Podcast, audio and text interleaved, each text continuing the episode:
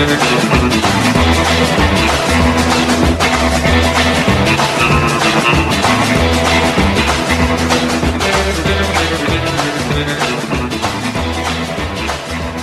righty, hello again, everyone, and welcome to it. It is the Derek Hunter podcast for the eighth day of February 2022. 23, 23, 2023.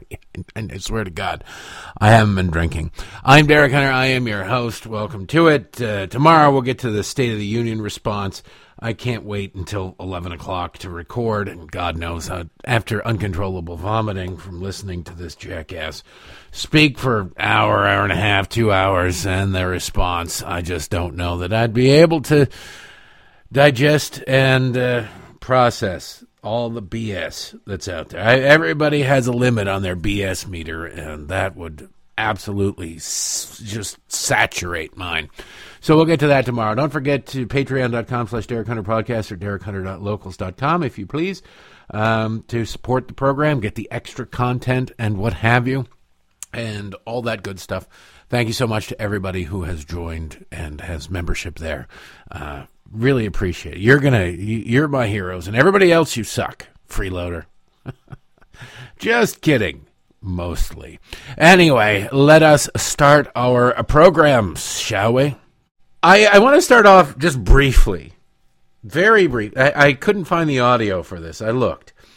But the coach of the uh, Philadelphia Eagles, this is media day at the Super Bowl. This weekend is the Super Bowl, and you can tell all the commercials out there. You can tell which which companies ponied up a ton of money to the uh, NFL for the use of the term Super Bowl, and which ones did not. The ones that did not are the ones that talk about the big game. Get ready for the big game. Always cracks me up. Get ready for the big game. And uh, they have to subject themselves to media. I don't know why the NFL thinks that they need like people aren't paying attention to the Super Bowl if if the people involved in the Super Bowl don't subject themselves to idiotic reporters' questions because the Super Bowl they send everybody. People who never cover sports get sent to the Super Bowl because it's a cultural thing as well. So they're a bunch of idiot entertainment reporters and general just morons out there. And the head coach of the Eagles was asked which one of the I couldn't find the audio of this. Which one of the Eagles uh, would you let your daughter date? And his response was, "My daughter is five years old." I mean, I, I, I would have thrown in a couple of expletives that needed to be deleted in the transcript if that were me. And then another idiot goes, "Is this a must-win game?" Is this no the super? No, we'll get him the next Super Bowl. The everybody knows the Super Bowl is best of seven. I don't understand how these people can function. There is the old adage, you know, you can uh, keep quiet and let people think you're an idiot, or open your mouth and confirm it. These people all confirm it. I don't, I don't get these people. They deserve all the embarrassment that they possibly uh, can get their moldy mitts on. Anyway, I want to preview. We'll, we'll, cover what happens in the State of the Union tomorrow, but uh, let's preview what we can expect from the State of the Union address. And it is it's going to be a, a, sh- a shot into a, or spy into a different world. A different, where all polling shows that the American public, and it's amazing to me how many in the media are going, I don't, uh, I'm confused and perplexed and, and, and concerned. Why is it that the American people aren't feeling the recovery? Why is it that, because you look at, at uh, poll numbers, even Democrats, a big majority of Democrats, particularly young Democrats, look at Joe Biden and they say, Okay, thank you. You're fine. You've been president. That's fine. But we don't want you to run again. Please, God, don't run again. And you would think, especially the way that it was spun after the midterm elections, where Republicans won, they didn't win the Senate, but they won the House, uh, that the. Uh, the story was immediately afterwards Joe Biden is way more popular and stronger. He's coming out of this midterm election stronger than ever. And it was weird that they spun a loss as a win. Now, granted, it would have been a real loss had they not retained the Senate. And thanks to some really horrible candidates and some bad campaigns, they didn't. But taking over the House is a big deal. That's subpoena power that Republicans now have that they're beginning to exercise. The investigations that they're launching are wildly important. And you can't, yes, I've said it before, I'll say it again. Republicans can't really do anything controlling one half of one third of government. However, Democrats can't really do anything either, thankfully. So, at a minimum, the accelerating speed of our demise will, I can't say it will be slowed down, but it won't be increasing. The inertia, the increasing speed at which we're going downhill will not happen. So we've got that going for us. But why is it that all of these people in the media looked at what had happened with the midterms and said, well, this is this is a big deal and this is huge, and we are going to uh, now. Joe Biden is super powerful, super. He's way more popular than they thought. the The media took Democrat retention as a. I'm trying to think of the best way to put this because they again they did lose the House. They took Democrat retention of some seats as a reflection of the public's sentiment towards Joe Biden. There's no reason the transitive properties of politics don't really apply. Joe Biden didn't campaign for anybody. In fact, Joe Biden was expressly asked not to campaign for most people, and he spent most of his time in places where, you know, Frankenstein up in Pennsylvania couldn't speak, so they had to have somebody come in and talk. They thought, well, if we're, we're going to win in spite of having a candidate who cannot communicate with people, we might as well have a candidate or a president come in who cannot communicate with people either and talk to him. And he spent a bunch of time in deep blue Maryland, where he, li- I really think Joe Biden believes that he elected Wes Moore or that he significantly helped Wes Moore get elected. Oh, yes, were it not for Joe Biden going to Bowie State Wes Moore might not have won the vote of the student body at a historically black college. The first black candidate for governor would, or first really one with a chance, would not have gotten the black vote from from Bowie State. Anybody believe that? Nobody believes that. It's a bunch of garbage. But Joe Biden is delusional enough, and I suspect his staff lies to him enough that eh, you could probably sneak that one past the goalie, because Joe Biden loves himself all of his lies are meant and, and done expressly to make himself seem way more important than he ever could be and ever was. So he's delusional in that sense. So you look at the uh, situation going into the State of the Union and they're perplexed. Why isn't Joe Biden more popular? Democrats don't want a majority of Democrats don't want him to run again, don't want him to be nominated, and they don't want Kamala Harris either. And it really is kind of mad or weird because they are in office.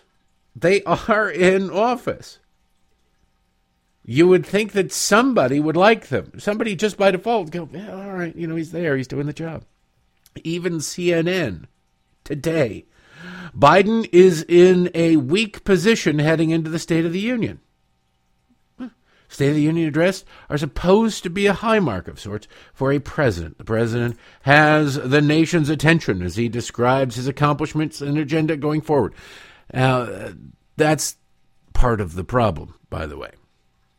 And and also, he doesn't really have the nation's attention. Fewer and fewer people every year watch the State of the Union address because there is so little substance in it, regardless of who the president is. Watching somebody pat themselves on the back for an hour to an hour and a half is incredibly boring. Watching the fake standing ovation, oh, it's a standing ovation, is wildly boring. You sit there and you go, really? This every you no human being, not at a sporting event, can possibly be this excited about these lines.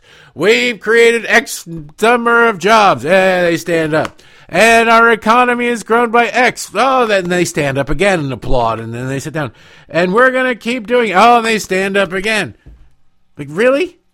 Three times in one sentence, you're standing, just separated by a comma. You're standing ovation. Nobody's that excited about anything. No adult, anyway. The kids will be that excited. Oh, there's a new Paw Patrol, and they'll stand up and, and clap and applaud. But these barking seals in, in the Congress, they don't care. They, I promise you, there's 535 people who are wildly cynical and get the game. They get the game. They understand it. I guess there are a couple, the AOCs of the world, who are easily distracted by shiny objects and really believe that paying lip service to their pet cause is somehow means that something's going to get done or is important. But the the general public looks at this and goes, This is a 15 minute speech that is taking an hour because you people won't sit down. Who is it the constituency for this? Who is it that what oh, you know what? I thought the speech was a bunch of crap, but I was totally swayed by the fact that half the crowd stood up and cheered like the dog pound used to in the old Arsenio Hall show. Yeah, um, no. Does that work on anybody?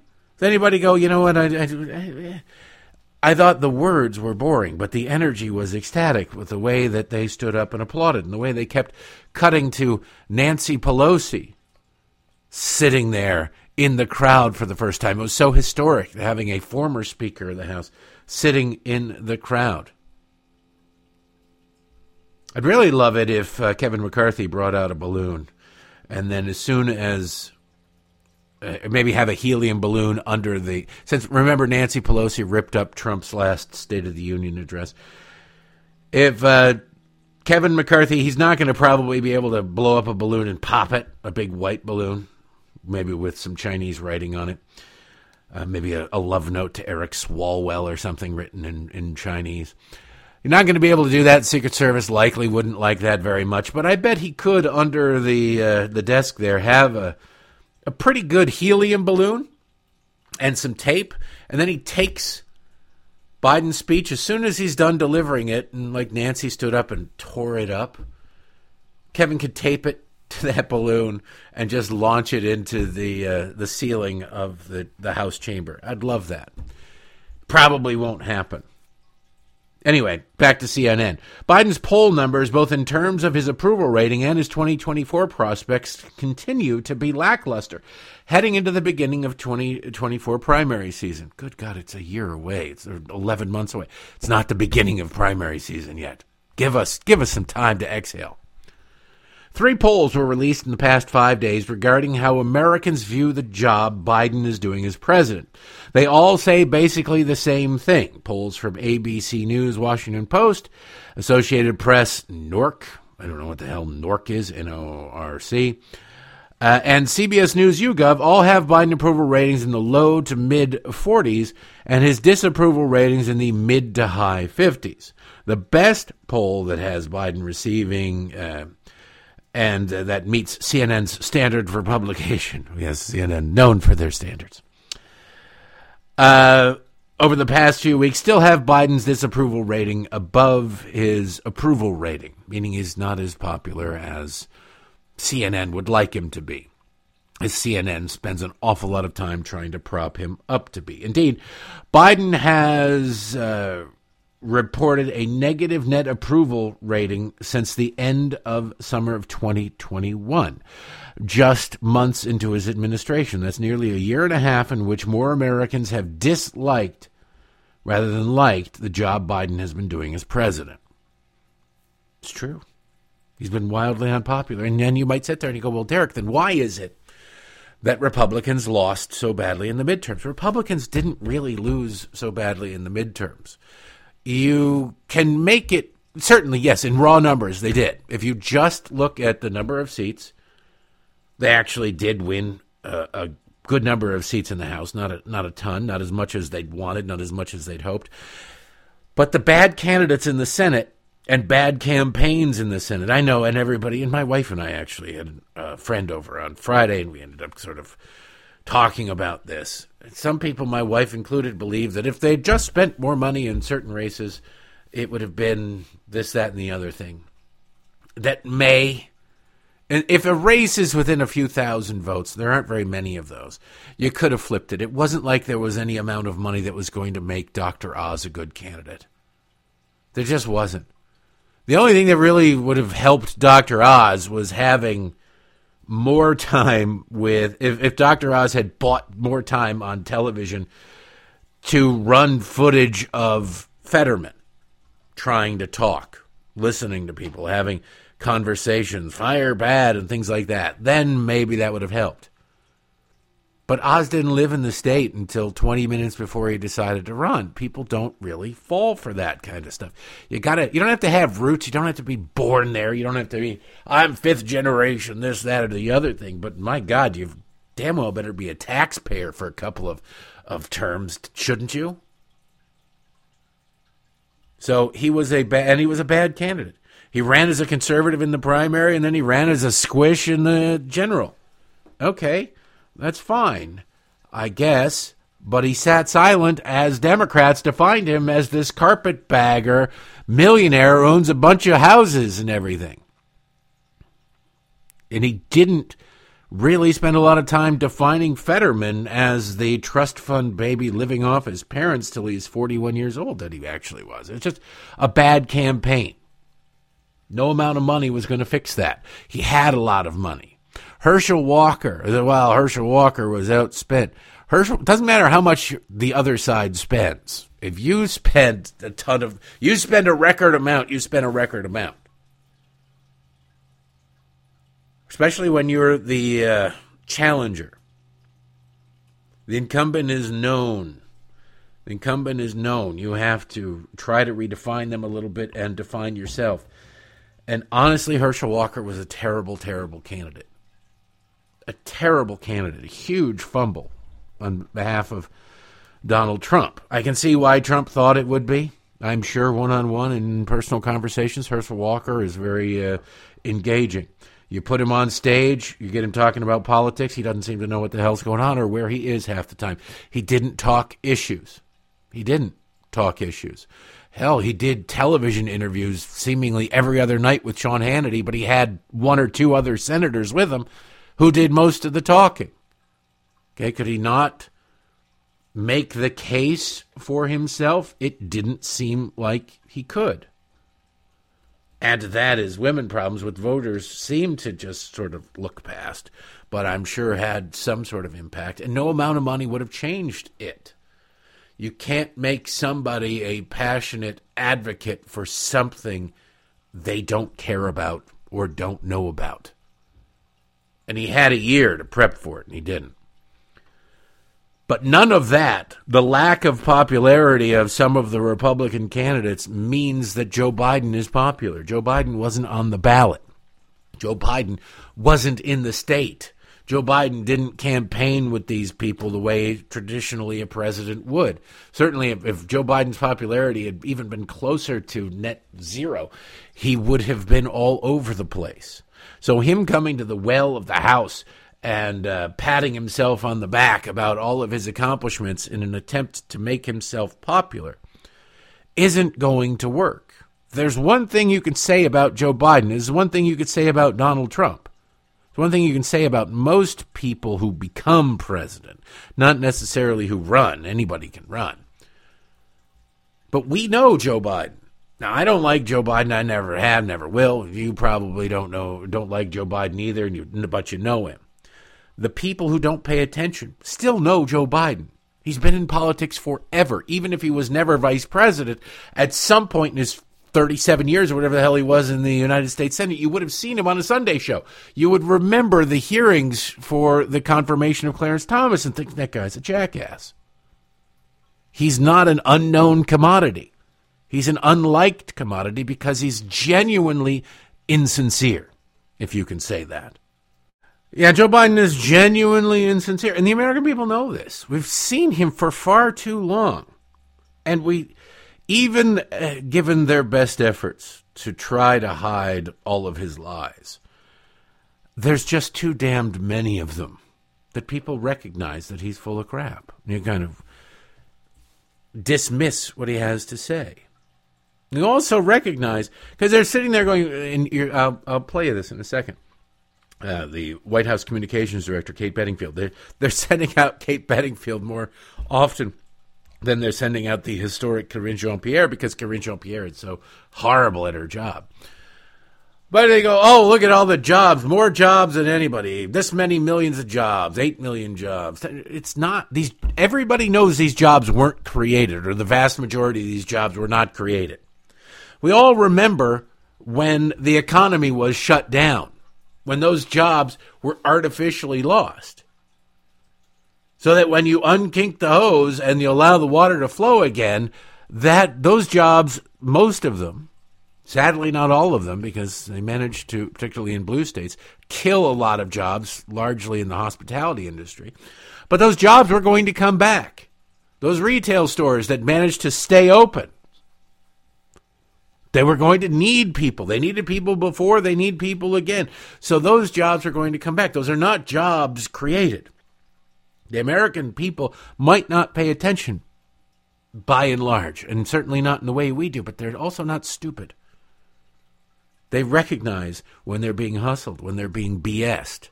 So to say, well, we've created all these jobs, that's not the case. Also, the American people recognize, oh, the jobs are back. Great. I'm allowed. My government is allowing me to go back to work finally. And you go back to work, and the company can't give you a big raise because the money's been sort of cut off for a while. But you're getting your check, and it's about the same as it was. If it's still the same as it was, you're not getting a raise. But everything else is costing more.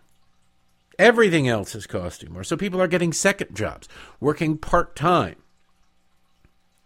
people recognize those things. So you say, well, we created 10 million jobs. Uh, how many of them are part time?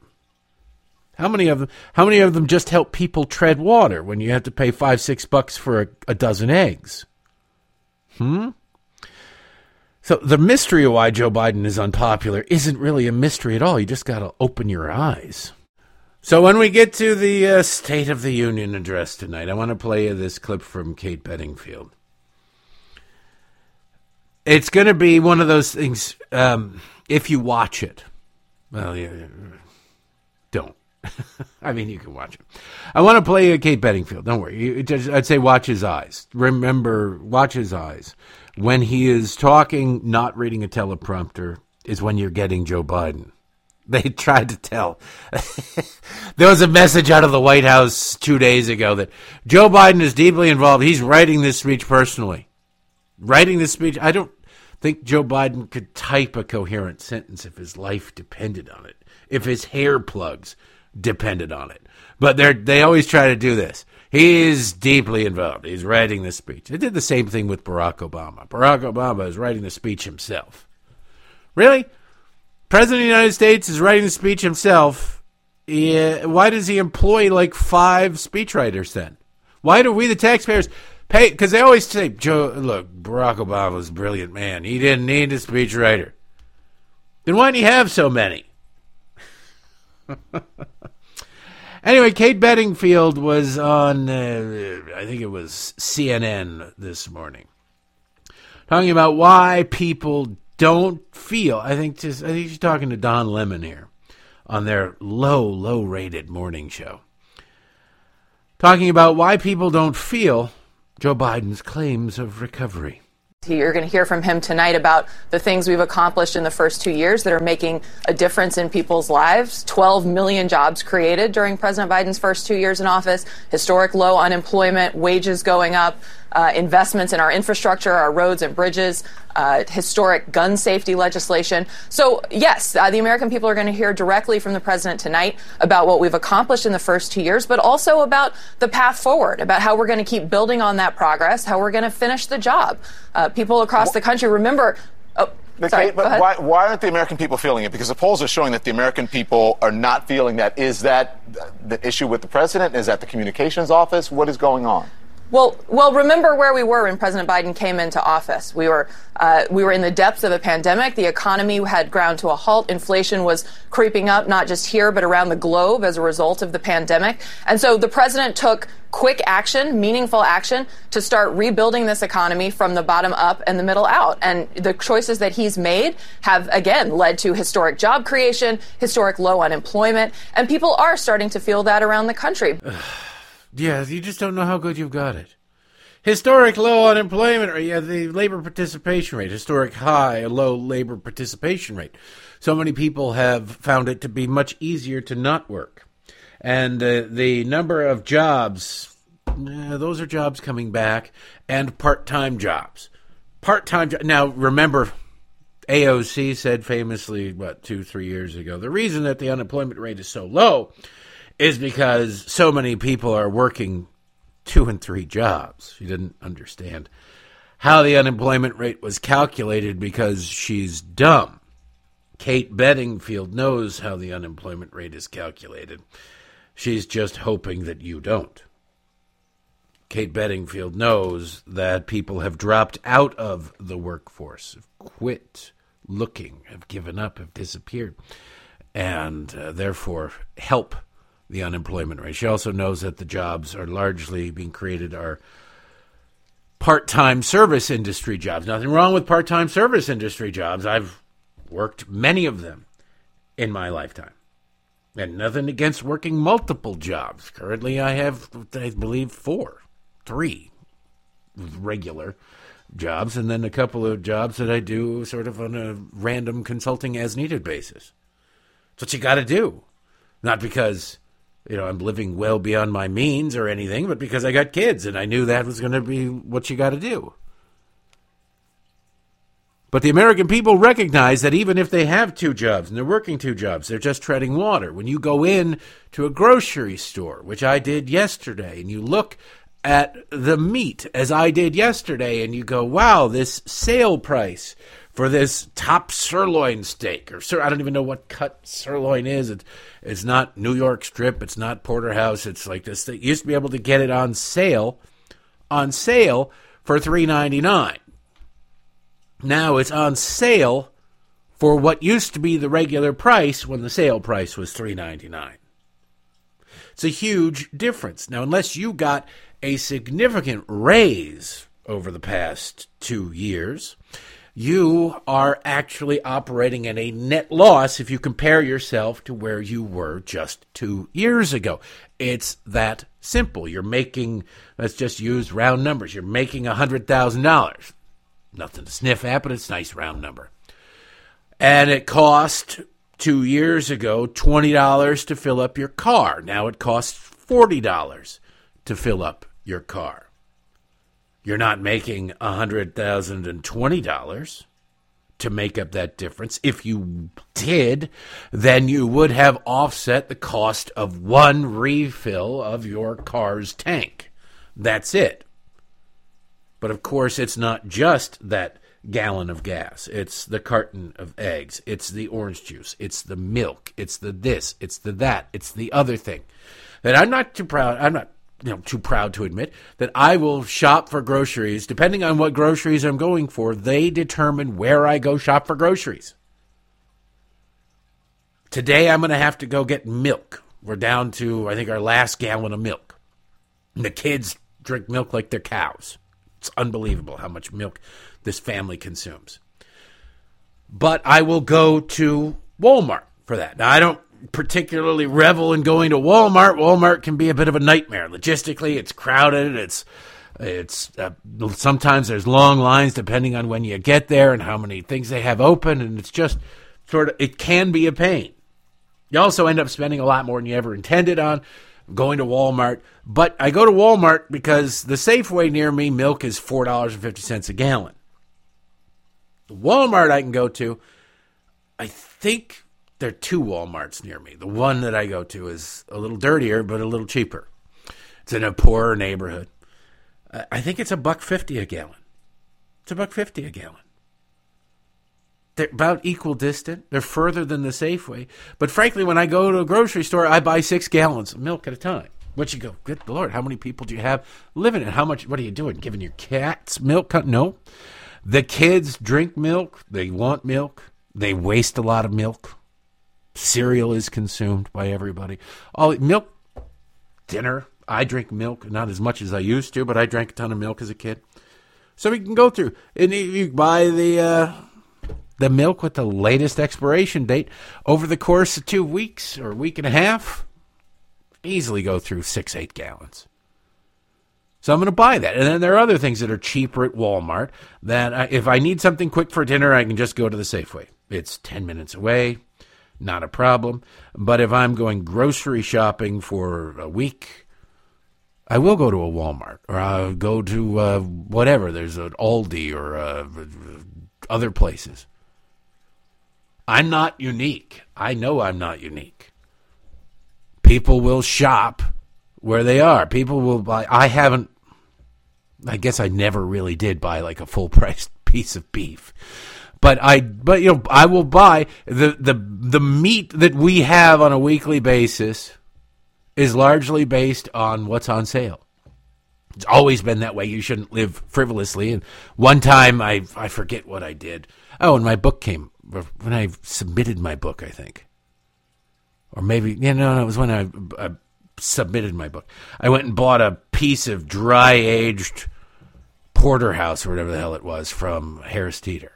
Like I asked for super thick. I was like, this was my celebratory piece of cow. Damn it! I don't think anybody was home, and I just made myself this steak and that was it. But in general, I don't do that.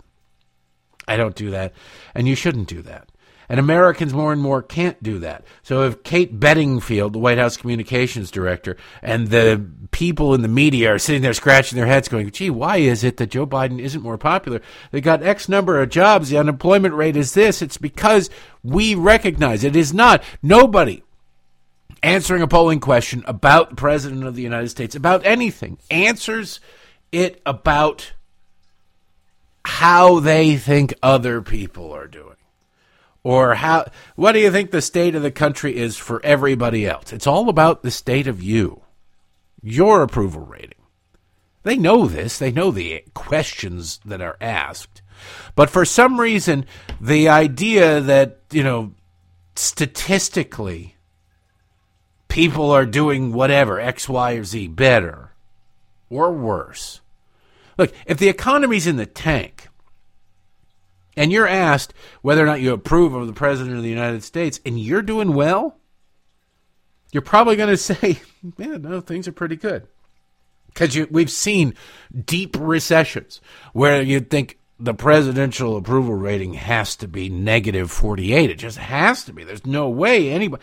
And I go, yeah, you know what? His approval rating is uh, is 41%. You go, who are these 41%? There are blind partisans who, regardless of the party of the president, will always go, as long as it's my guy and it's not the other guy, I'm down with it. Then there are some people who, during the Great Depression, did quite well. So you ask them how things are going, they go, things are going great. This is awesome. The stock market is full of bargains. They're giving stock away. Joe Biden's consistent low approval rating is telling. Approval ratings can, you know, sway wildly with what's going on. He's been stuck in this mud, which means that all of the accomplishments that they claim are accomplishments that you heard Kate Bedingfield there list off are not things that the American people really care about because it doesn't impact them. How much of that trillion dollar or $800 billion thrown at infrastructure do you feel when you're paying six bucks for a dozen eggs? Do you go, yeah, you know what?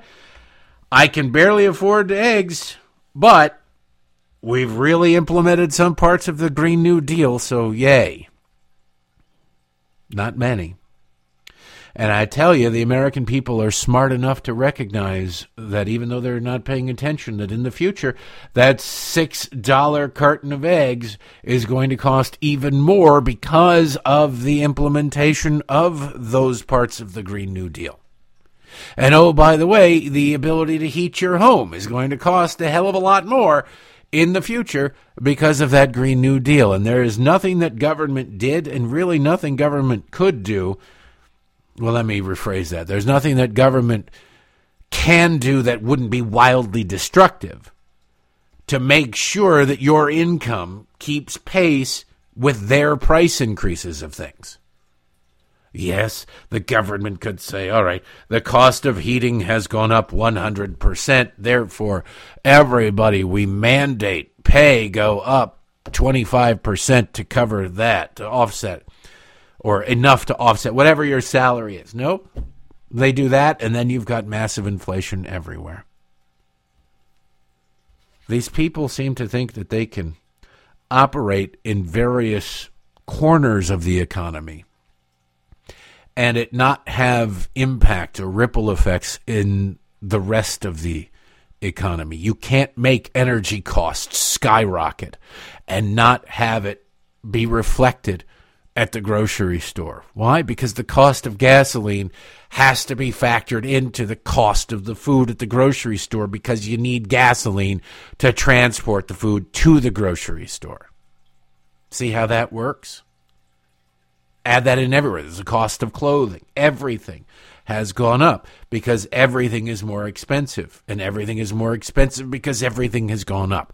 And it becomes this vicious cycle. And they seem to think that well if we just it's wrong. If you notice they used to talk about the fight for 15 $15 minimum wage. Now the fringe the bernie sanders and nat turner nina turner whatever the hell her name is they're pushing for a $25 minimum wage a $25 minimum wage why well, because things are costing more. Things keep costing more and more and more. And so they need to pay people more to tread water. Rent is getting too damned expensive. Oh my goodness, people can't afford houses because interest rates have gone up. People can afford houses. Interest rates aren't that high.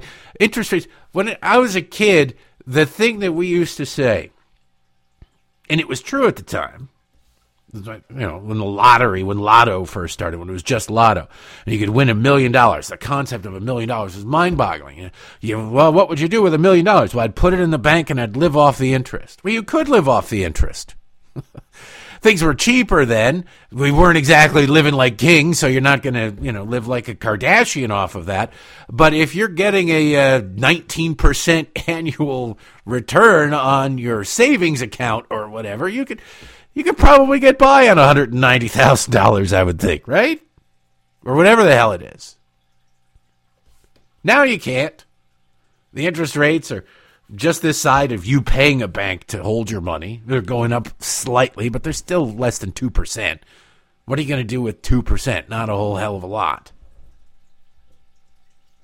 So people recognize that things have changed and not for the better that they are worse off. Statistically, they can show you how the economy is doing gangbusters, and congratulations on that. The nebulous concept of the economy is doing better.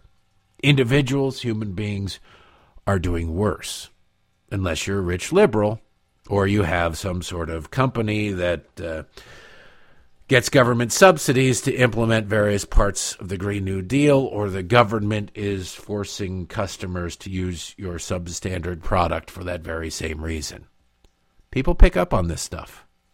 They really do. As much as the Democrats would like them not to. I, I, it'd be nice. You know what would be great about the State of the Union? There was a time when uh, it, it doesn't say that the president has to deliver the State of the Union address every year. Really, in the this has become an annual thing in the era of television.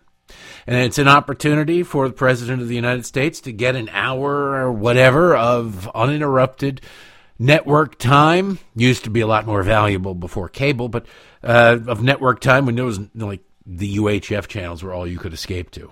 That was it. Um, now you can escape everywhere, and I suspect Netflix will have some good streaming numbers for tomorrow, uh, for tonight.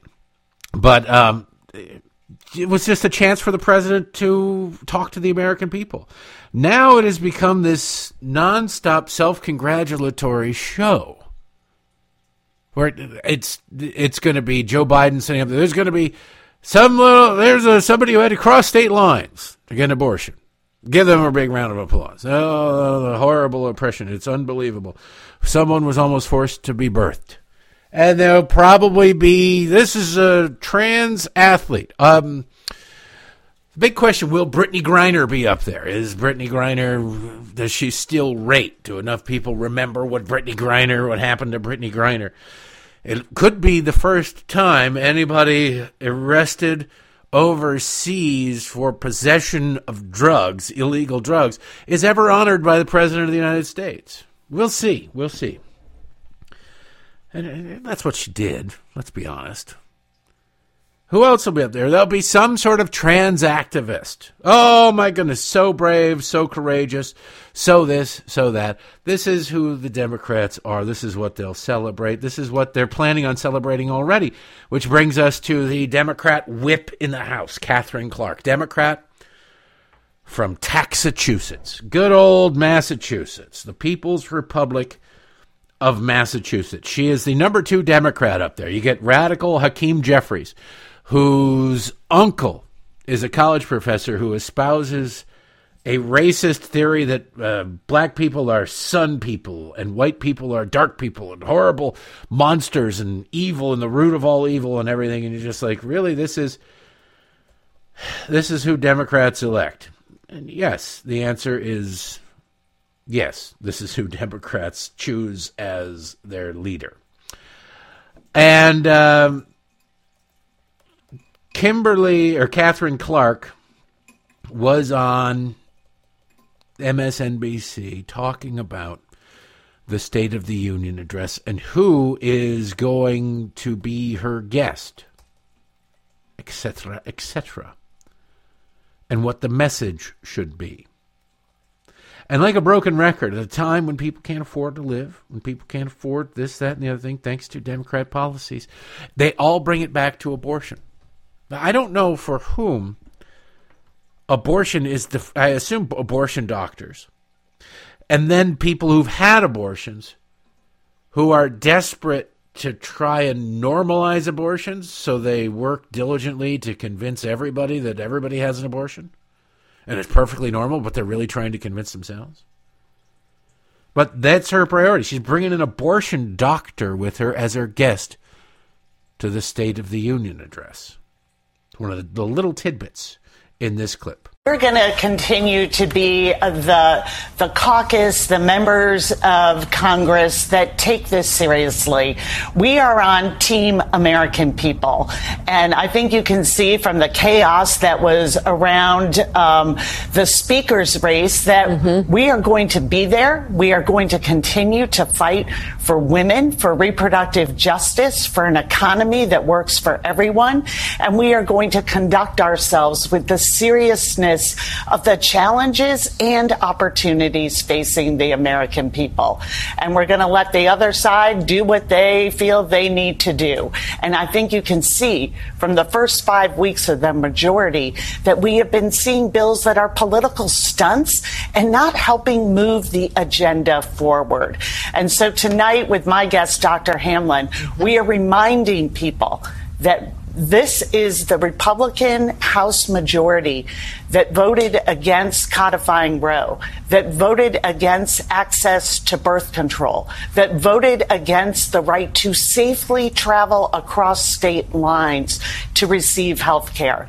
If that isn't chilling, I don't know what is. And we are going to continue to fight for great jobs, lowering costs, and saving our planet, and making sure that freedom isn't an abstract but applies to every single family and woman in this country. But screw men. Every single family and woman. And woman. Well, wait a second. Women aren't the only ones who have abortions. Don't you pay attention to your own press releases?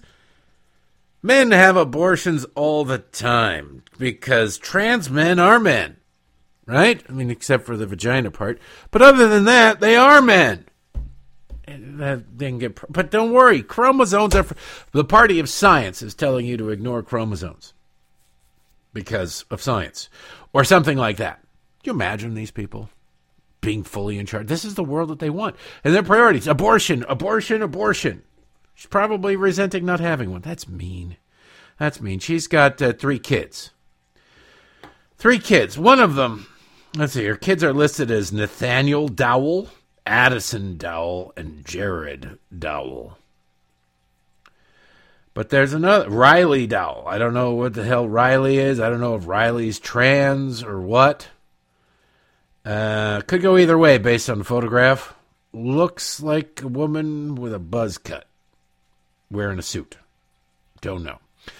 But while Congresswoman Clark is fighting diligently for the right to an abortion. Oh my goodness, that's so important. She's not really fighting too much for her kids. Doesn't really seem all that concerned for her kids. Associated Press. The daughter of U.S. Representative Katherine Clark of Massachusetts was arrested during a protest Saturday night in Boston Common and later charged with assault after a police officer was injured. Oh, assaulting a police officer. She's, she's positioned this whoever whatever the hell Riley Dowell is seems to be positioning themselves to take over for mom and family business. Democrat Party politics. In a statement on its website, the Boston Police Department said the 23 year old was to be arraigned in Boston Municipal Court. Clark, the House Democratic whip, said in a tweet that her daughter Riley had been arrested. Quote, I love Riley, and this is a very difficult time in the cycle of joy and pain in parenting. This will be evaluated by the legal system, and I am confident in that process. Wow. You can see why this kid would turn out to be completely messed up, can't you? That's your mom? That's uh, the courts will deal with it. You deal with it. I don't want to. I don't have time to deal with it. I'm worried about people being able to have abortions across the country. I ain't got time for my kid. 23. Uh, Clark has spoken publicly about the fears for her own non binary child amid bigotry. Tar- okay, there you go. Non binary. Non-binary apparently need, means buzz cut. I don't know which one of the kids, Riley, Nathaniel, Addison, or Jared. I assume Addison, since Addison's a girl's name and this is clearly a girl. But that's beside the point. Police officers had responded to a report at the Parkman Bandstand Monument located within the Boston Commons, they found a person identified as Dowell, a resident of Melrose, defacing a monument with spray paint and anti police phrases, according to police. During the arrest, quote, a group of 20 protesters began to surround officers while screaming profanities through megaphones on the public street, causing traffic to come to a standstill, police said, adding that, quote, an officer was hit in the face and could be seen bleeding from the nose and mouth. Dowell was charged with assault by means of dangerous weapon, destruction or injury of personal property, and damage of property by graffiti or tagging, police said. Sounds like mom of the year, doesn't it? If you had to choose between. I mean, there are only, what, 212, 211 Democrats in the House of Representatives? And the number two that you choose is this kind of parent? I mean, Joe Biden isn't much better. At least Riley wasn't smoking crack and frequenting obviously human trafficked prostitutes, but, you know, only 23 years old, give it time. These are the people who Democrats elevate to positions of leadership. Do you think there's any world in which merit justifies the assertion, the ascension of somebody you've never heard of to the number two position in the Democratic Party? I doubt it. But if you want to look at people and you go, my God, what the hell's wrong with the Democratic Party today? Look no further than who they elect to be their leadership when there are sane options in their caucus. All the complaining about Kevin McCarthy and the extremist right wing. Oh, yeah. Mother of the Year number two. Wild racist conspiracy theorist family member in the number one spot. Ah, to be progressive. So as Democrats are celebrating themselves and celebrating Joe Biden, their their non-binary trans children, whatever, and covering up. It's just accept. Look, we have to accept that this child is so weird and messed up, and ge- gender dysphoria is happening all over the place. And it's Democrats going, well, I don't want to admit that I was a weird parent or a neglectful parent, so I will accept this. Then you end up with this situation. Now we're talking.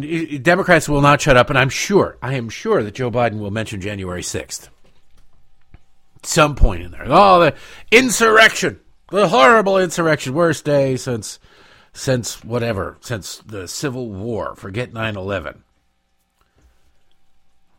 Well, Democrats can't really say they oppose storming of Capitol buildings, the taking over of Capitol buildings, the um, the things that happened on January sixth.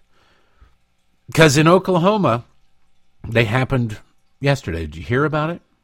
You probably didn't hear about it because it was for a cause that is near and dear to the left's heart. And it, to the extent that you did hear about it, you certainly didn't hear about it as a potential violent insurrection. UK Daily Mail, because you've got to go overseas to get most of these stories. Trans Lives Matter protesters. You know, I'm old enough to remember that if you said any other type of life matters, you were a horrible racist. Why? Because it's only Black Lives Matter. You're only allowed to say Black Lives Matter. Remember that? Remember Hillary Clinton and Martin O'Malley and Bernie Sanders when they were running for president in, in uh, 2016? They all at various points said, well, do Black Lives Matter? Of course, all lives matter. You got to apologize for And they did. They apologized for it. Oh, geez, I'm sorry. I didn't mean to say all lives matter. Uh, just Black Lives Matter. No, no, no. Because the concept from the left was black lives have to, it, it's a separate thing since society doesn't value black lives. I'm not sure it's society roaming around murdering people in the south side of Chicago or in the uh, east and west sides of Baltimore, but whatever. To say all lives matter is to deny that black lives matter.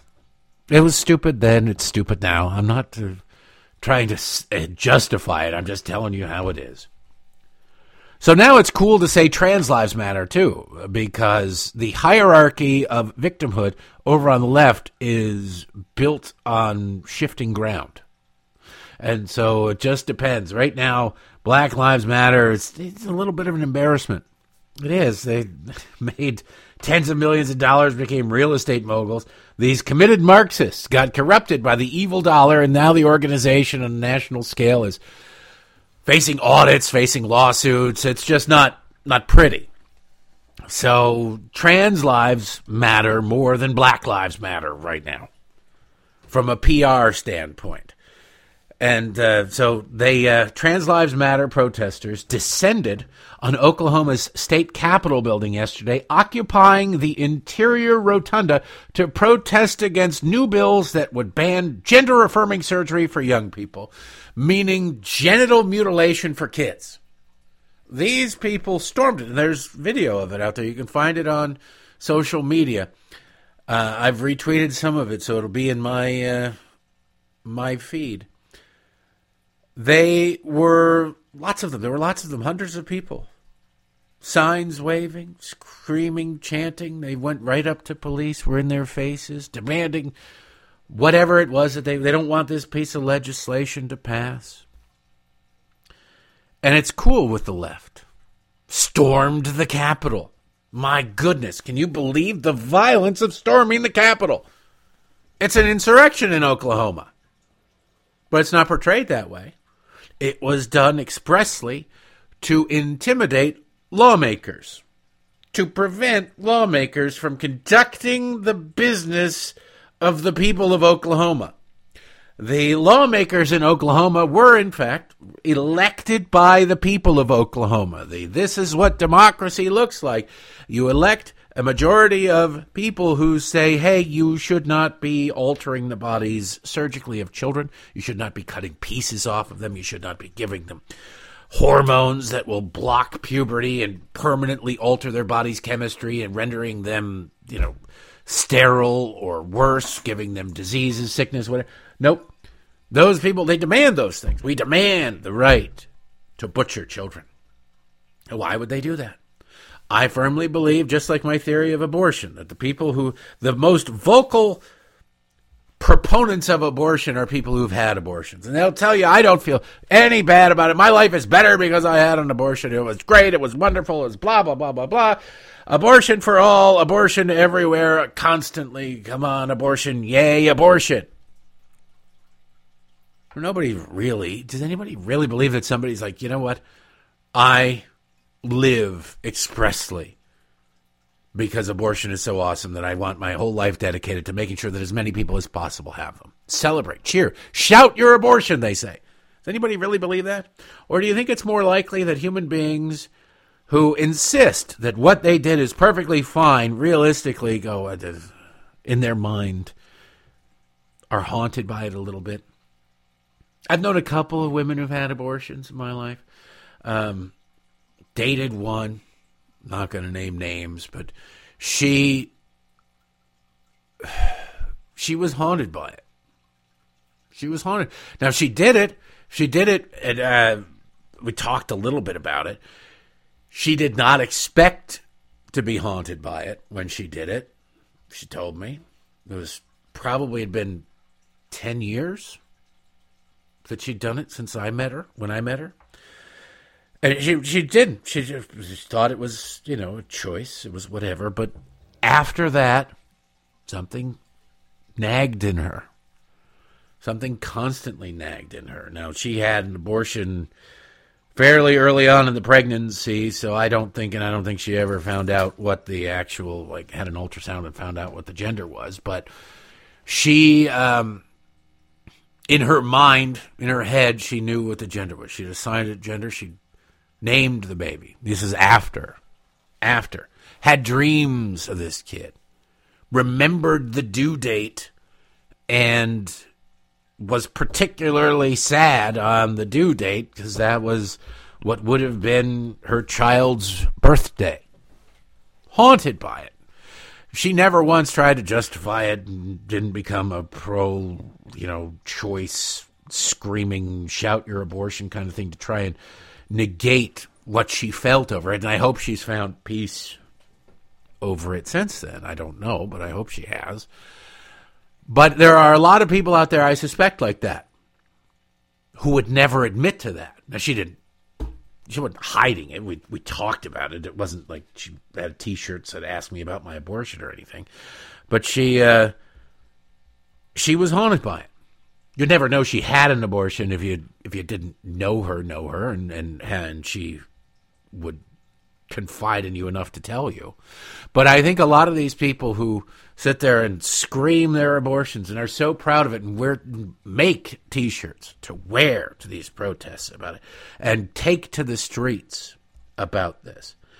I believe that a large percentage of them regret it deeply or haunted by it privately to one degree or another, not to the point that it cripples their ability to function as a human being, although in some cases maybe. But I believe that it is their inner monologue, the voice that doesn't go away when they sleep. They recognize or believe that they did something that they probably regret. And so they try to normalize it. You normalize it. Look, if you cheat on your, your boyfriend, your girlfriend, your husband, your wife, or whatever, you're much more likely to sort of cheer or laugh about or even encourage in a weird way other people around you. Look at your girlfriend. Eh, you're not married. That chick's hot. What do you care? Like eh, the person doesn't want to do it. What are you, a coward? What are you, a baby? What are you, this? What are you, that? What are you, the other thing? Realistically, you're you're trying to get them to do it because part of you recognizes that what you did was bad. But if more people do it, it's like it was, it's bad, but I mean everybody does it. It's that sort of mentality. You get more people involved in what you did that was wrong. Like everybody steals from work. No, not every. Most people don't actually steal from work, but anybody who steals from work gives themselves that thought of like everybody steals from work, or it's a victimless crime. Look, they have they uh, they have insurance to take care of it, whatever it is. You find a way to justify it. And to justify it is to acknowledge that you don't really believe that it is no big deal. You wouldn't need to justify it. It would just be. If you if it truly was no big deal, you would feel no compunction to justify it. So these trans lives matter activists are out there and they are if you look at the crowd, I don't know. It's a coin toss on each and every single one of them. They're exactly what you'd expect them to look like, um, no matter what. Even if they're they're not trans, they're just uh, friendly or whatever the allies or whatever the hell they call themselves. But I suspect there are a lot of people in there. It's easier to say this is normal than to say this is abnormal. Abnormal, not no. Don't get me wrong. I'm not saying abnormal as in um, something wrong with it. Things happen. Gender dysphoria, which until 10 minutes ago was a legitimate thing in the field of psychology, and it happens for whatever reason. You can figure out the reason, you can work your way past it, you grow out of it, whatever. But for some reason, people are unhappy in their lives. And they have decided that it is because they never really felt comfortable in their skin. And rather than trying to do whatever it is to become comfortable in their skin, it's much easier to just say God made a mistake. God made a mistake, or nature made a mistake if you don't believe in God. Somehow, nature made a mistake. And so I am in the wrong body, or whatever, or gender doesn't matter. Whatever it is they need to tell themselves to feel better. It's a lie. They rope in a whole bunch of people in that lie because it's easier to accept the lie than do the work of the truth. It just is. And so you end up with all of this victimhood and all of this outrage and energy to do something with. It's weird because they are amongst the most powerful group of people in the country. They can get almost anybody canceled. The alphabet mafia. They have the uh, the T is a capital T in the LGBTQRSTUVWXYZ. It's the capital T. They're, they get more lip service and bowing down than the L and the G and the B combined now. And they're really just a tiny fraction of people that, up until again 10, 20 minutes ago, were people with psychological problems called gender dysphoria who mostly grew out of it. But they will tell you they are the most marginalized of marginalized communities. Now, what is the definition of marginalized and marginalizing? Well, according to Merriam Webster, before they change it, we'll get this on record. Marginalized, to relegate to an unimportant or powerless position within a society or group. That is the definition of marginalized. I'm going to read it again.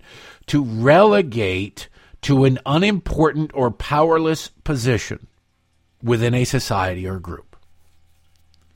Do you believe that the T, the capital T, the trans community, as much as it is a community, do you believe that they are marginalized? Is there anything they can't do? And if they're told they can't do it, they are they they've got an entire political party going men can get pregnant. Men menstruate. Men are women. And once those women declare themselves to be women, they get to play in women's sports and dominate. All of this, everything. Weirdos who expose themselves in a sexual way to young girls in locker rooms are defended because, why, they're transgender they're tra- transgender women are women. Then why do you differentiate them with the prefix transgender? Huh? Trans women are women. Well, drop the trans then, right? Then they're just women. They know. They're afraid or they're being used as a weapon, whatever it is. But there is no planet on, uh, there's no way on earth that these people are actually marginalized in any way that is recognizable as the definition of the word. So these protesters storm a Capitol building. They aren't arrested. They are not repelled. They are not kept out. A violent insurrection right there at the doorstep of the legislature, and it is barely registered in the national media in this country. You have to go to the UK for the story. And they're marginalized. The Grammys were a nonstop celebration of the tuck rule and the this and the that and the, oh the gender fluid and marginalized? Are they marginalized? In terms of sheer numbers there are fewer of them. In terms of sheer numbers there were fewer nazis than normal germans by a lot. Fewer nazis than most parties in germany or at least a lot of parties in germany at 1932 1933 but that small group of people was able to do an awful lot of damage. as small groups of people who are dedicated enough can always do, as long as people are afraid to stand up to them. Food for thought, I think. I'm going to shift gears just a little bit, come a little bit more local here. Even though no matter where you live, this stupidity is coming for you. It will come for you. That's how it works. Baltimore County banning plastic bags. You got to love this. CBS Baltimore. Starting November 1st, you'll need to bring your own reusable shopping bag in Baltimore County or you'll be charged 5 cents. Hmm. Baltimore County Council just passed a plastic bag ban at their meeting Monday night. The bill passed 5 to 2. 5 to 2 to raise taxes. It's never billed as raising taxes, but that's what it is. It's a tax on you.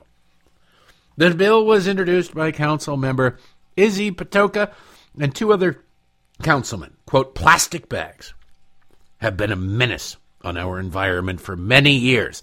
Many, many years. And now we're going to address that issue, Patoka said. There were two council members who did not agree with the bill. One of them, Council Chair Julian Jones.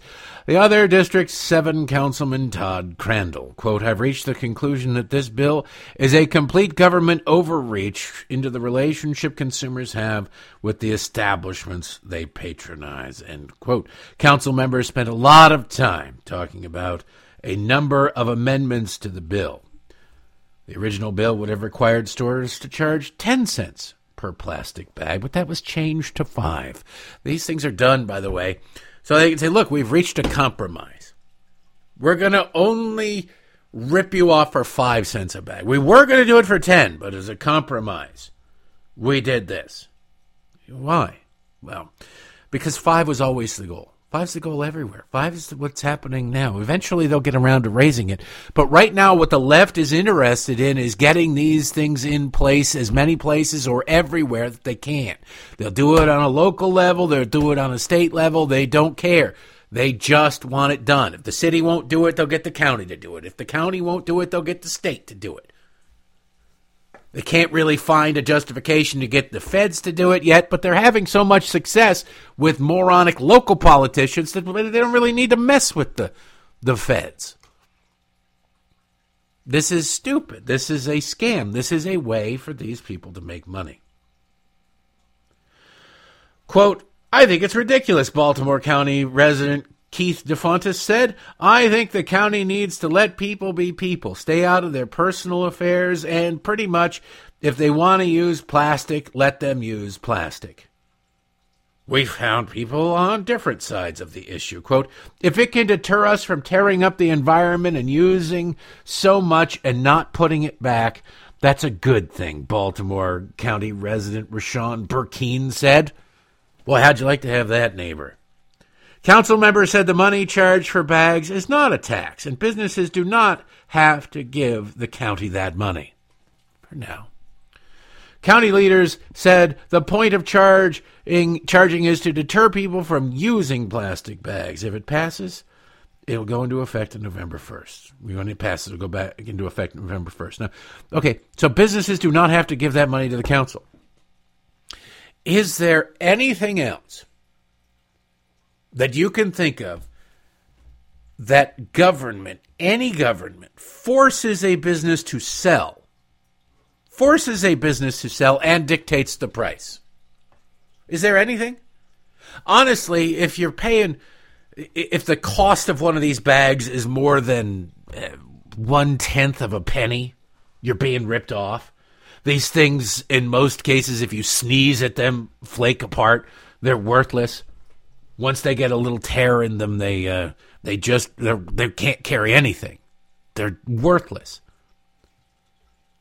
But what they want you to do is to buy for five bucks one of these. Oh, it's reusable bags. You've seen these things. You go into your Safeway, you go into wherever. It's like, oh, they're reusable. They're only uh, five ninety nine, but you can use them forever.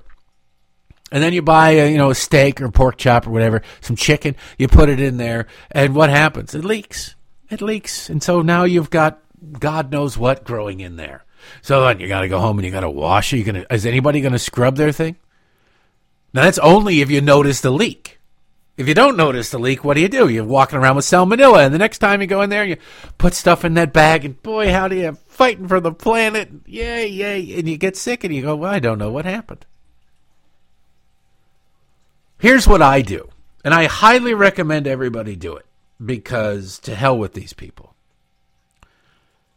Go to the self, and this gets people. Some people get mad. You're stealing from. They're not stealing from them. The store, if given the freedom, if left, not even given the freedom, if left alone by these corrupt governments, want to give you these bags. I did it all the time. Baltimore City, when I was living in downtown Baltimore, they, they did, you go to the self checkout. And you go through all the, you do the self checkout anyway. I, I prefer self checkout. And you, uh, it comes up at the end, you want to check out, you're ready to pay, and it says, How many bags would you like to buy, or whatever? I'm like, Well, they asked. I would, how many bags would I like to buy? I would like to buy zero bags. And so, depending on how the question is phrased, zero is the answer. Or how many bags did you buy or use or whatever? And then I still zero because you can justify it to yourself going, Oh, I'm not, I thought if they ever say anything, I can't imagine anybody saying it because I've had cashiers refuse to charge for the bags.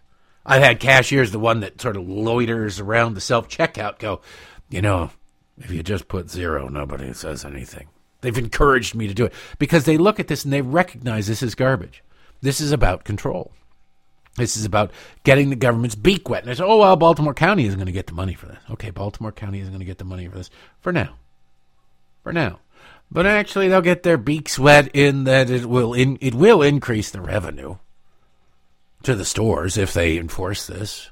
It will. It's five cents per bag, four or five bags, ten bags, depending on how many things you get, and then they double bag and everything.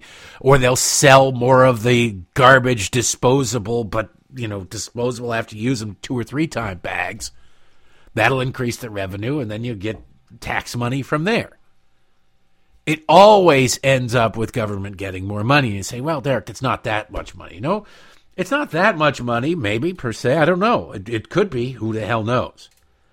But it's more money, right? It's more money. It's more of your money being taken from your pocket by your elected representatives in the name of we need to protect the environment. Well, why don't they spend some time? There are anti littering laws. If you're some kind of jackass who runs around, buys a bunch of groceries, and then takes all the bags and throws them out the window of your car as you're driving home, pull that person over and fine the hell out of them. We see the signs everywhere where you're like, hmm, $500 fine for littering. How about you write some of them tickets? You get a couple of idiots busted for that. And guess what? Those idiots are going to, they're probably still going to litter if you're inclined to throw garbage out your car, but they're going to be a little more selective. And some people will go, you know what? I don't want to, I'm not going to risk it. I'll take it home. But more importantly, I have the solution to this if these politicians are actually interested in it. But they are not. And I can prove that they are not because I do have the solution for it. When I was a kid in Michigan, they had a 10 cent per bottle or can deposit. It was a genuine deposit before it went into effect. Now, 10 cents, nothing to sniff at. When I was a kid, it was a lot more than it is now. But you could buy a pack of baseball cards for like 40 cents. Four cans. I could buy a, ca- a pack of baseball cards from the, I think the store was called Lawson's on Seven Mile Road. I could buy a, can- a pack of baseball cards if I found four beer cans at the local softball field. If I found 12 cans, man, I was in, I was getting three packs. There was a good chance I was going to get somebody good. And so what did me and my friends do? We rode our bikes around to uh, Claude Allison Park where they had the softball teams. And the guard, there was a lot, there were two big softball fields and there were three little league fields and playground and everything. I don't know if it was where how it was where you were growing up, but where I was growing up, people drank a lot of beer at various sporting events, and a lot of times they just throw the beer out, throw the empties out. A lot of times they'd take them because they were. You buy a twelve pack, that's a buck twenty. You buy another twelve pack, you get a buck twenty back, and beer was a lot cheaper then. So you'd be like paying twice as much for beer if you didn't have a deposit. But some people didn't care. Individually, 10 cents a piece. Who the hell cares? I'm not, don't want my car stinking of beer. You throw it in there. So we would ride around on our bikes to the big metal garbage bins, the kind that in movies hobos set fires in and stand around and sing. And we dig through it. I dig through it. My hands have had so much sticky beer stuck all over them when I was a kid. You'd bring a stick and you'd look around in there. You'd find a pop bottle or a beer can or whatever, and you'd pick it up and you'd have a plastic bag with you and you'd ride around, you'd fill that sucker. Once you hit all the garbage cans, then you'd go off to the party store and you'd go and you'd return them and you'd get a candy bar, you'd get your baseball cards, you'd get whatever you wanted. It was awesome. But at the end of the day, what was the end result? It wasn't just me being sticky with a Lik-M-Aid and a, a, a pack of Topps. It was, there was no bottles or cans laying around anywhere. Not only did we pick them up from the garbage cans, we picked them up from the places where people were sitting near benches where there were no garbage cans. If somebody left it, sit them in the parking lot, we'd pick them up. We were like janitors for the parks in our neighborhood almost every night, seemingly every night. We'd sweep these things for these bottles and cans. Now, before there were deposits, you could still find, you could drive roads in Michigan, rural roads, and you'll still find bottles and cans in the ditches. Yeah, they still have dirt roads and ditches in some places. And you'd find them and you pick it up and you go, what the hell is this thing? And it's a, it's a kind of pop or beer. It's out of business or the can is way different and there's no deposit. It's been sitting there forever. You can't take it back. There's no deposit. No deposit, no return. But everything manufactured and sold since then has been taken back. Why? Because it's a dime. Dimes add up. When I was before college and after high school, I was broke most of the time. I would drive around to where I knew everybody drank about three o'clock in the morning after everybody pretty much gone home from drinking in the parks. I'm talking about adults and kids drinking in various parks, Phoenix Park, whatever, different schools. And you'd go there, and the kids who are drinking, the underage drinkers, they'd have a case of beer, they'd kill it, and they'd leave it. Why? Because it stinks of beer now, and they're driving their parents' cars, and they can't have their parents' car stinking of beer. So they'd leave it. I'd come around and I'd sweep it up, and I would gather probably twenty of dollars worth of empties. My car reeked of beer because it was all in the trunk, but I could return it and get a tank of gas and a pack of cigarettes or whatever. It was very helpful. But what you didn't find were these things strewn about everywhere. If you take that five cent tax and you turn it into a deposit, You'll never find another plastic bag in a tree. You'll never find a plastic bag in a waterway. You won't find it anywhere. Why? Kids will kids will suddenly be an army empowered to go around and go, I can buy things with this. I will get a bunch because there are a bunch of them. You can get them. Plus the people who take the make the deposit you spend 50 cents or whatever on plastic bags. You got 10 of them. You just wad them up when you unpack them. You take them back to the store next time you go back and you say there's 50 cents. It's that simple. It's how it works. If you did it as a deposit, you could make it 10 cents. You could make it 20 cents. Your would make it worth your while so that people would never throw them away. Five cents is probably a little cheap for throwing them away, but you would still get kids and homeless people picking them up You've all seen the homeless people pushing around the shopping cart full of aluminum cans. Why? Because they have a weird fetish. They like to sleep on something that's wildly uncomfortable. They're hoping to get tetanus. No. It's because they can sell them to a scrapyard eventually. You put a defined value on them, and they'll do the same thing. You put a defined value on a plastic bag, they'll do the same thing. They will clean up for you. But for that to happen, it would actually have to be about the environment, really be about the environment, rather than about control and rather than about the government getting its beak wet either through directly revenue sharing, depending on the jurisdiction of the five cent per bag, or the ultimate increase in cost to people and getting the income tax revenue. It would have to be about the environment. Because if you pay five cents for a plastic bag that you're never going to see again, you're going to pay it because you need to carry the cans home. And if you were inclined to throw it out the window of your car or your house in the first place, never getting that five cents back, that bag still has no value. You're just going to throw it out anyway. There will be no net improvement in what they claim is what they want because they're lying. They're always lying. In the uh, the time we have left, there's a couple of things going on right now. I swear to God, the things that we get as a by we, I mean the royal we that we get upset as a society are so bizarre, so weird. I'm looking at social media and Leonardo DiCaprio is trending. And so I'm like, well, what did what did Leo do now? What is it? Because you know, there's a there's a 50-50 chance that he'll say something wildly stupid about uh, the environment, global warming, or he will have said something about global warming, and then he'll be on a 500 foot mega yacht and have the carbon footprint of a mid sized European country. But what they're upset about him now is he's dating a woman named Eden Polani. Eden Polani. Now, Leonardo DiCaprio is almost 50 years old, right? Who cares? It doesn't matter. But it it it is what it is, right? He is as old as he is. He's 48 years old, born November 11th, 1974. His girlfriend is 19, his current girlfriend. Now, this is admittedly a little young for Leo. He's usually in the 22 to 24 year old range. Once they reach 25, it's over. It's over. They're done with him. But a 19 year old, it's not illegal. It's not immoral. You can find it to be creepy. It doesn't really matter. It's kind of funny though. The people who are wildly upset about this are leftists. They are the left. They're the ones who are going. This is an outrage. He's dating this. It's they're equating it with pedophilia. It's decidedly not pedophilia. Eden Polani is really good looking. She's a model, of course, because he only dates models. She's really good looking.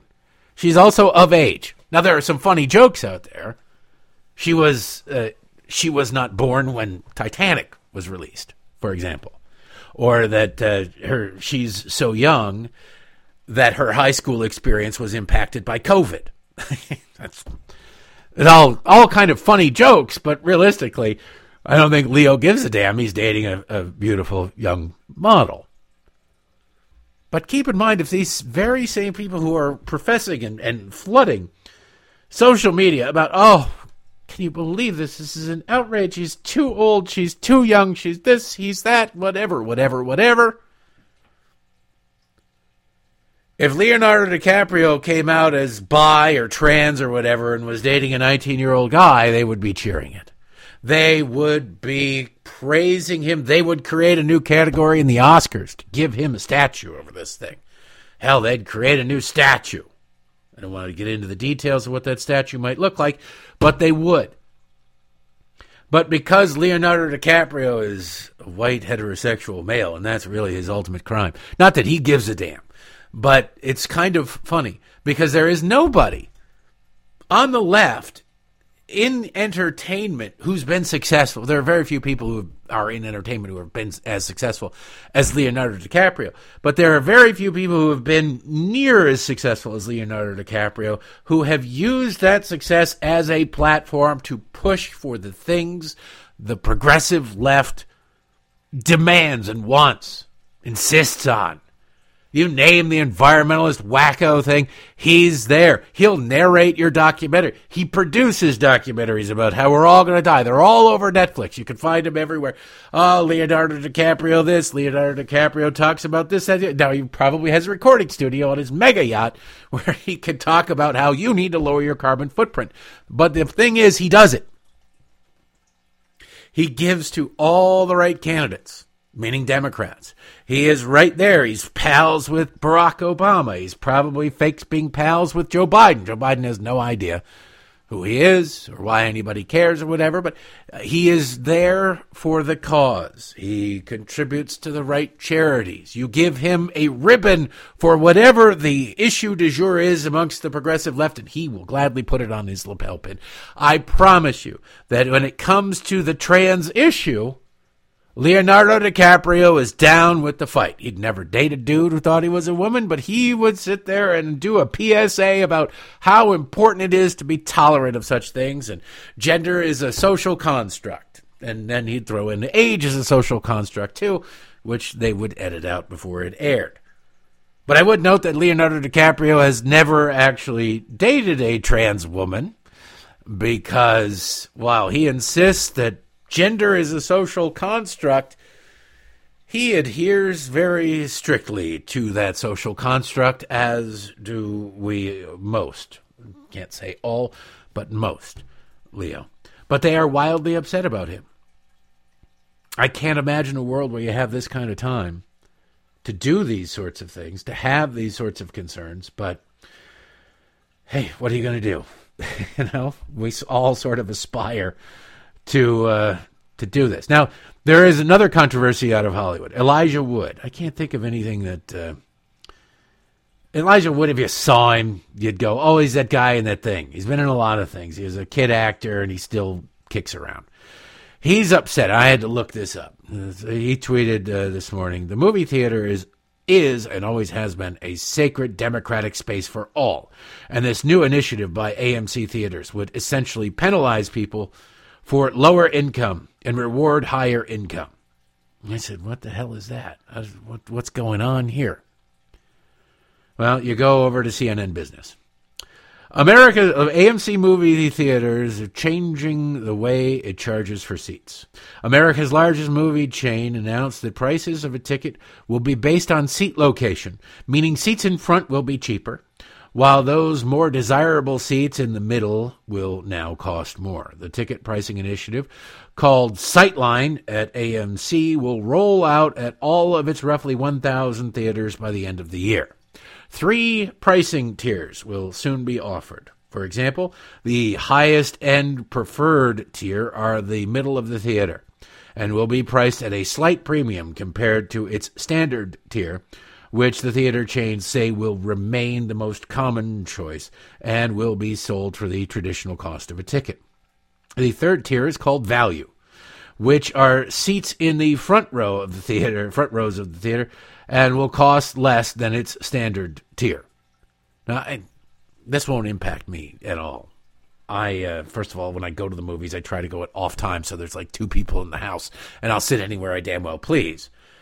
But uh, I don't want to sit in the middle of the theater. I want to sit in the back row. I want to sit in the middle of the back row, or actually, I don't care. I just want to be sitting in the back row away from people. I have had this the first time when I went and saw the first Black Panther opening weekend. My friend Brian was he went to the wrong theater. I don't know how he he picked the theater and he went to the wrong theater. So we had to go to a later show and buy our tickets at the last minute, and we got the front row. It sucked. The front row sucks. But I don't see that as wildly undemocratic or penalizing people with lower income. If you can get tickets at a lower price because you got a crappy seat, you still can see the theater. You can still see the screen. And if there are fewer people in the theater, move. It's like a baseball game. You buy the crappy seats and the upper deck, and then by the, the fifth, sixth inning, whenever it is the ushers disappear, you go, let's sneak down to the the box seats. Now it's not sneaking down; they let you. They they stop enforcing it at a certain point. They recognize that the people who have the tickets for those seats aren't coming, or they don't want people to buy the bleacher seats and come down and get there. But at a certain point, they just go to hell with it. Let them go. In a movie theater, I imagine it will be the same thing. You can't imagine somebody coming around in the middle of the movie and usher with a flashlight going, "I need to see your ticket. Let me. You don't belong in these seats. Let's go." If there's nobody in the house. Nobody would care. But this is another example of the left really not understanding. It's a sacred democratic space. Realistically, movies are cheap. Or, I mean, movies are expensive. Going to the movie theater ain't cheap. Having a cheaper ticket option opens it up to more people to be able to go. Yet Elijah Wood doesn't seem to understand that. The real issue is, you know, is who's going to pay 18 bucks for a thing of popcorn or whatever. But yeah, I read the story and I'm like, that's not that big of a deal. You can still buy the same price ticket for most places in there. You want the best seats, which I think are probably some of the worst seats because I don't want to be surrounded by people. You got to pay a little more. See how it works out. It's called the free market. You got to let it ride. Anyway, that's enough for today, I think, ladies and gentlemen. The clock agrees. Have yourself a wonderful one. We'll be back tomorrow to talk about the State of the Union address. And uh, I can only imagine all the lies that will be told throughout it. Until then, have a great one. Thank you for listening.